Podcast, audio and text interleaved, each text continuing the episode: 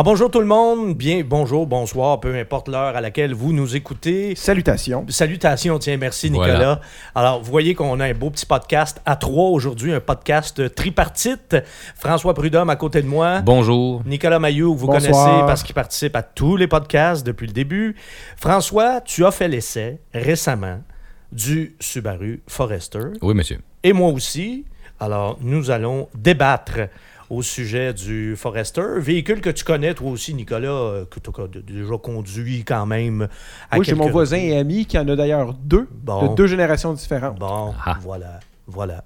Nicolas, qui est un propriétaire lui-même de Subaru aussi, il faut le dire, fier propriétaire d'une Subaru Crosstrek. Alors, quand on parle de Subaru, euh, euh, Dans terrain connu. là. on est en terrain connu quand on fait des podcasts sur Subaru, il faut bien le dire. Moi, j'en ai pas personnellement, mais bon, ça fait quand même 27 ans que j'en conduis. Là. Alors, euh, Forester, toutes les générations, je les ai conduits du premier au dernier. Et le modèle actuel, j'ai même pu essayer les deux moteurs. On va y revenir d'ailleurs. Mais là, tout d'abord, on fait l'habituelle mise en contexte. Subaru Forester, on est dans quelle catégorie? Alors, on est dans la catégorie des VUS compacts. Au- Autrefois, c'était les plus petits, mais là, maintenant, on est rendu avec des, des mini VUS qu'on pourrait appeler quasiment des VUS sous-compacts. Honda HRV, Mazda CX3 et compagnie. Les VUS compacts, là, c'est vraiment là, ceux que vous connaissez le plus, ceux qui sont les plus gros vendeurs aussi. Ça, c'est important de le dire. là. Toyota RAV4, Honda CRV, des très, très gros vendeurs. Très Euh, populaire. Très populaire. Ford Escape. Alors, le Subaru Forester s'inscrit là vraiment dans cette catégorie de véhicules. Un petit peu moins vendu d'ailleurs que les trois autres que je viens de nommer. Les trois autres, c'est les trois plus vendus en fait, le CRV, euh, le RAV4 et euh, l'Escape. Un peu moins vendu pour une raison fort simple, c'est que Subaru n'a pas le réseau de concessionnaires non plus de Toyota ou de Honda ou, euh, ou d'un géant comme Ford. Alors voilà, c'est juste ça, mais il en demeure pour moins que c'est un véhicule qui globalement jouit d'une très bonne réputation. Et bon, ben là, on est rendu plus- quelques générations plus tard à un modèle qui se différencie quand même un peu sur le plan esthétique. Oui, Hein? tout à fait, qui a toujours été plus carré. Ouais, hein, qui a toujours ouais. sa personnalité propre, Oui, qui peut-être aujourd'hui euh, plus adoucie un peu. Je trouve que la nouvelle version, euh, les versions plus récentes sont plus jolies euh, qu'avant. Avant, c'était un véhicule qui, qui peut-être euh, avait des difficultés à se laisser aimer visuellement. oui. J'aime ton euphémisme, j'adore ça. Et aujourd'hui, je trouve que c'est- réussi, les nouvelles versions, tout en gardant sa personnalité, donc il se différencie quand même des autres. Bon, ça révolutionne rien, là, mais on est dans l'univers des VUS en même temps. Il n'y a rien qui ressemble plus à un VUS qu'un autre VUS. Je tiens quand même à dire que le Forester a quand même été toujours plus beau que l'époque du Tribeca. Là. Ah non, non, quand mais là, c'est- Là, Tribeca, on est, on est dans d'autres choses. Là, là, là c'était, c'était une mauvaise médication là, ou quelque chose de même. Là, mais oui, oui, la- la- l'année ou les deux années où ils ont eu cette espèce de calandre là, qui imitait un peu euh, Alfa Romeo, là, c'était assez épouvantable. Ils, ont, ils se sont dépêchés de se débarrasser de ça aussi. Mais bref, euh, le Forester, ben, c'est ça. Ça vous jettera pas à terre sur le plan esthétique, mais c'est pas laid non plus. Et ça, c'est important de le souligner parce qu'il y en a quelques-uns euh, dans cette catégorie-là qui sont vraiment visuellement pas attrayants. Je pense entre autres au RAV4, que- qui est un excellent véhicule pour lequel, tu sais, que je recommande à tour de bras, là, parce que je connais la qualité intrinsèque de ce véhicule-là, mais maudit que je trouve pas ça beau. Bon, Mais fin de ma goûts, parenthèse. les goûts. Les goûts ne se discutent pas. Tu as tellement raison, François, tellement. Bon, j'en connais que les- le RAV4, ils trouvent ça beau. Alors, Moi, je le trouve beau, moi. Bon, ben, tu vois, on a un à cette table-là qui aime ça. Alors, bon, on a assez dit de toute façon sur euh, l'esthétique de ce véhicule-là parce que, je le répète encore une fois, il n'y a rien qui ressemble plus à un VUS qu'un autre VUS. On va y aller avec des considérations un petit peu plus pratiques, puis un petit peu plus pertinentes, un peu plus factuelles même, je dirais. L'habitacle. Oui. De ce côté-là, il y a eu des progrès. là, Ben, il faut dire une chose avant de commencer au niveau, tu me parles de l'habitacle, il faut noter quelque chose. Le Forester est un véhicule d'exception, de par la position de conduite qu'il donne au conducteur. Quand on est à l'intérieur du véhicule, on découvre euh, un autre monde. C'est pas du tout la même, euh, la même impression qu'on retrouve dans à peu près n'importe quoi d'autre. C'est une vue panoramique. Ouais, hein, ouais. euh, qu'on retrouve pas ailleurs. C'est un tableau de bord qui est comme minimal, qui est bas, hein, qui est loin de nous. Donc, on est, on est, on est en position vraiment surélevée. Et euh, la vue qu'on a, on ne retrouve pas ça ailleurs. Donc, pour les gens qui cherchent euh, justement une bonne visibilité, puis d'être en contrôle, puis d'être au-dessus de leurs affaires, au-dessus des choses, le Forester, à ce niveau-là, se, démarque quant à la position de conduite et à la visibilité qu'on obtient. Je renchéris ce que tu dis parce qu'il y a beaucoup de gens qui achètent des VUS et c'est le premier facteur qu'ils disent Moi, j'aime ça être assis haut. Puis un Forester, la garde au sol est pas si élevée que ça. Elle est à- tu sais, un petit peu plus élevée qu'une automobile, mais pas plus. là. Mais c'est même vraiment. plus bas que le Crosstrek. Ben, tu vois. Ouais. Mais c'est vraiment la position de conduite qui fait en sorte qu'on est assis. On Qui a- donne l'impression d'être que- haut. Oui, il y a une assise, ça. euh, Et- il y a une assise haute. Là, Il faut l'essayer pour le vivre. tu ouais, faut- ouais, pour faut- comprendre. euh, Ouais. Tout à fait. Tout- Je suis 100% d'accord avec ça. C'est différent là-dessus du, euh, du RAV4 ou du CRV ou des autres. euh, T'as pas l'impression d'être dans un camion comme? Ben, On n'est pas l'impression d'être dans un cockpit. Tu sais, le, le fait de cockpit, d'être pris dans, dans quelque chose avec Ouais. peu de, de- d'être dans le fond d'un tunnel ou d'un trou, non, du tout. En fait, c'est plutôt le contraire. On a un peu l'impression d'être dans un camion parce que justement, on est un peu haut perché. Alors, euh, il y a cette impression-là euh, quand même. Et ceux qui cherchent ça en achetant un VUS, ben, ils vont être très contents. Mais il y a d'autres choses aussi que j'aime beaucoup du Forester. C'est que, tu sais, les habitacles de Forester, ça aussi, ça n'a jamais été très, très jojo. hein. Un peu comme les, les, les Subaru des un générations. peu soporifique, ouais. des générations précédentes, ça manquait beaucoup, beaucoup d'imagination. En tout cas, c'était une décoration qui était sobre, limite austère. Mais là, bon, à force de se le faire dire, à un moment donné, euh, chez Subaru, ils ont compris, tout comme ils ont compris, à force de se le faire dire, que leur système d'infodivertissement, le Starlink, c'était de la cochonnerie, et là je suis poli, et euh, tout comme ils ont compris aussi que l'insonorisation, c'était un problème qui un était, point important. qui était récurrent de, de génération en, en génération. Et là, enfin, les récriminations, les critiques semblent avoir été entendues.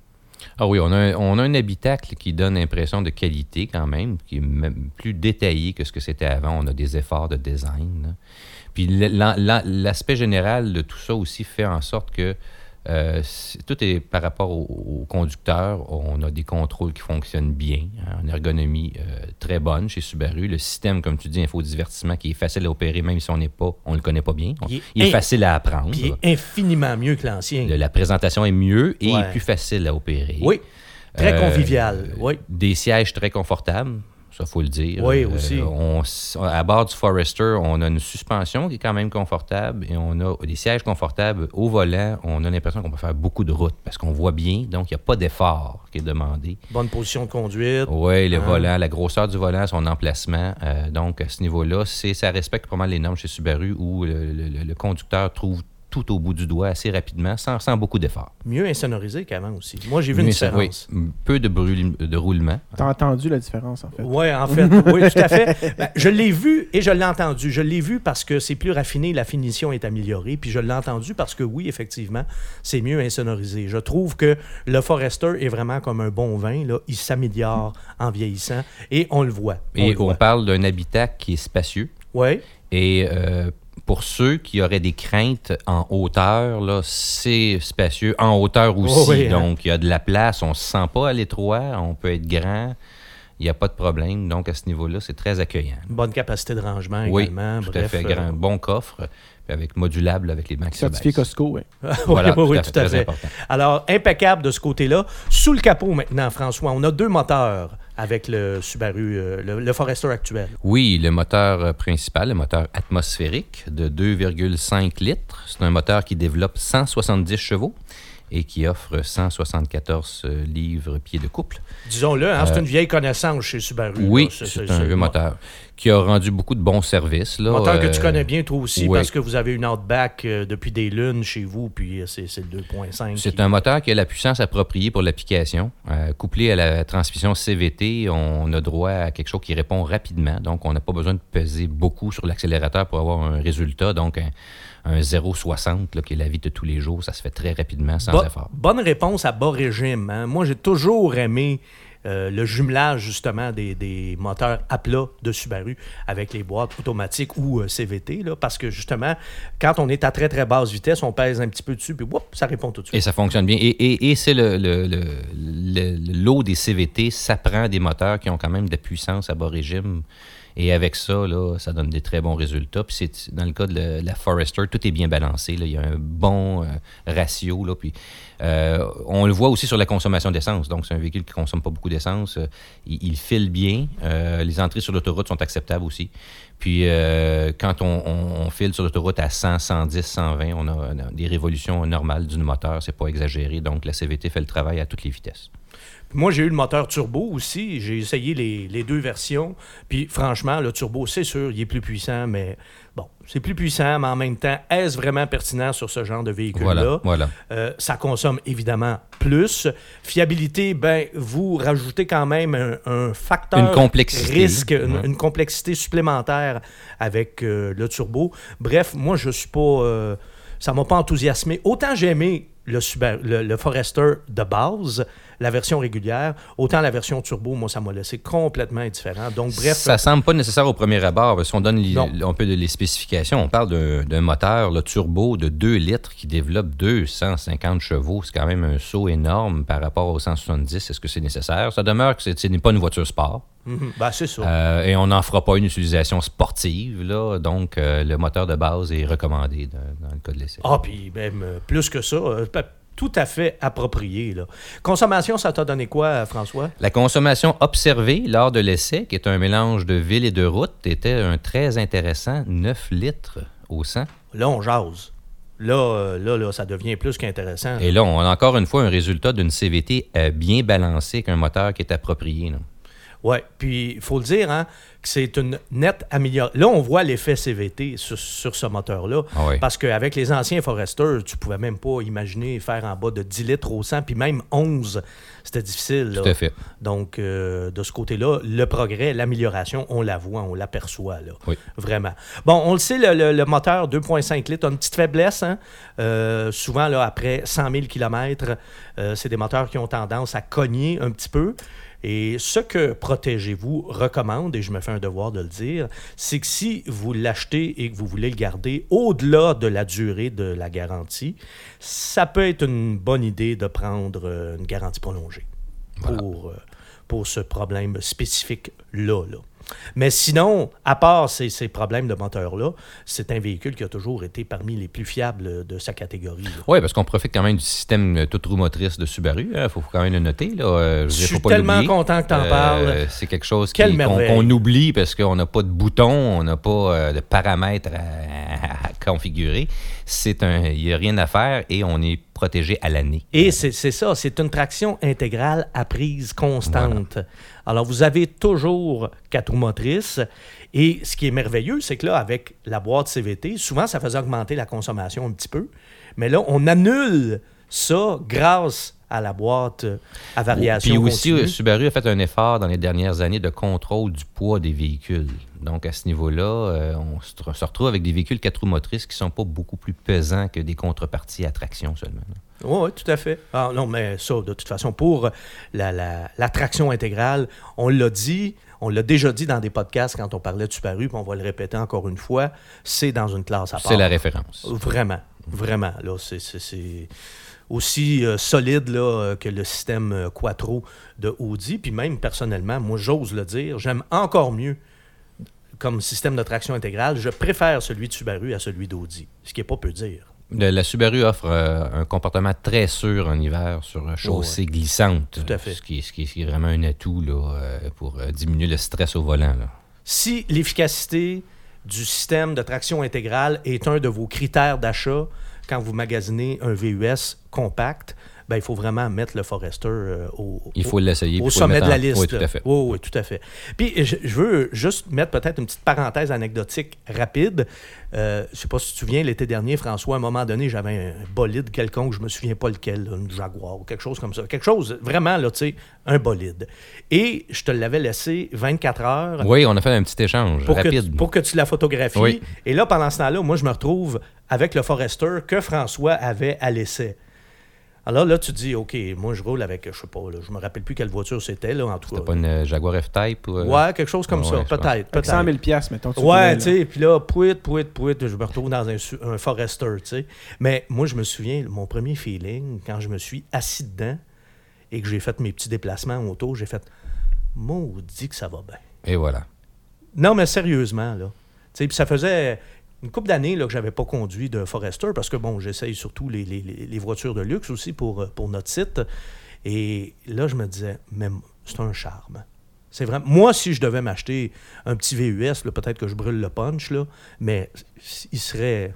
Ça serait dans ceux à considérer. Ah, il, tout à fait il dans les- il est- il est au ouais. top de ma liste, là. Clairement. Le côté pratique, Clairement. le côté confort, le côté tenue de route, bonne Agrément tenue de route, conduite euh, facile à conduire. Ouais, euh, ouais. On a l'impression qu'on peut se rendre en Californie sans forcer. Ouais. C'est intéressant. Tout à fait. Tout à fait. Puis c'est pas désagréable à conduire non plus. C'est, il a- moi, ce que j'aime du Forester, c'est un véhicule qui a du caractère, il a sa personnalité. Quand tu conduis ça, ça ressemble à rien d'autre. Et faut le dire, c'est pas aussi plate que les autres VUS.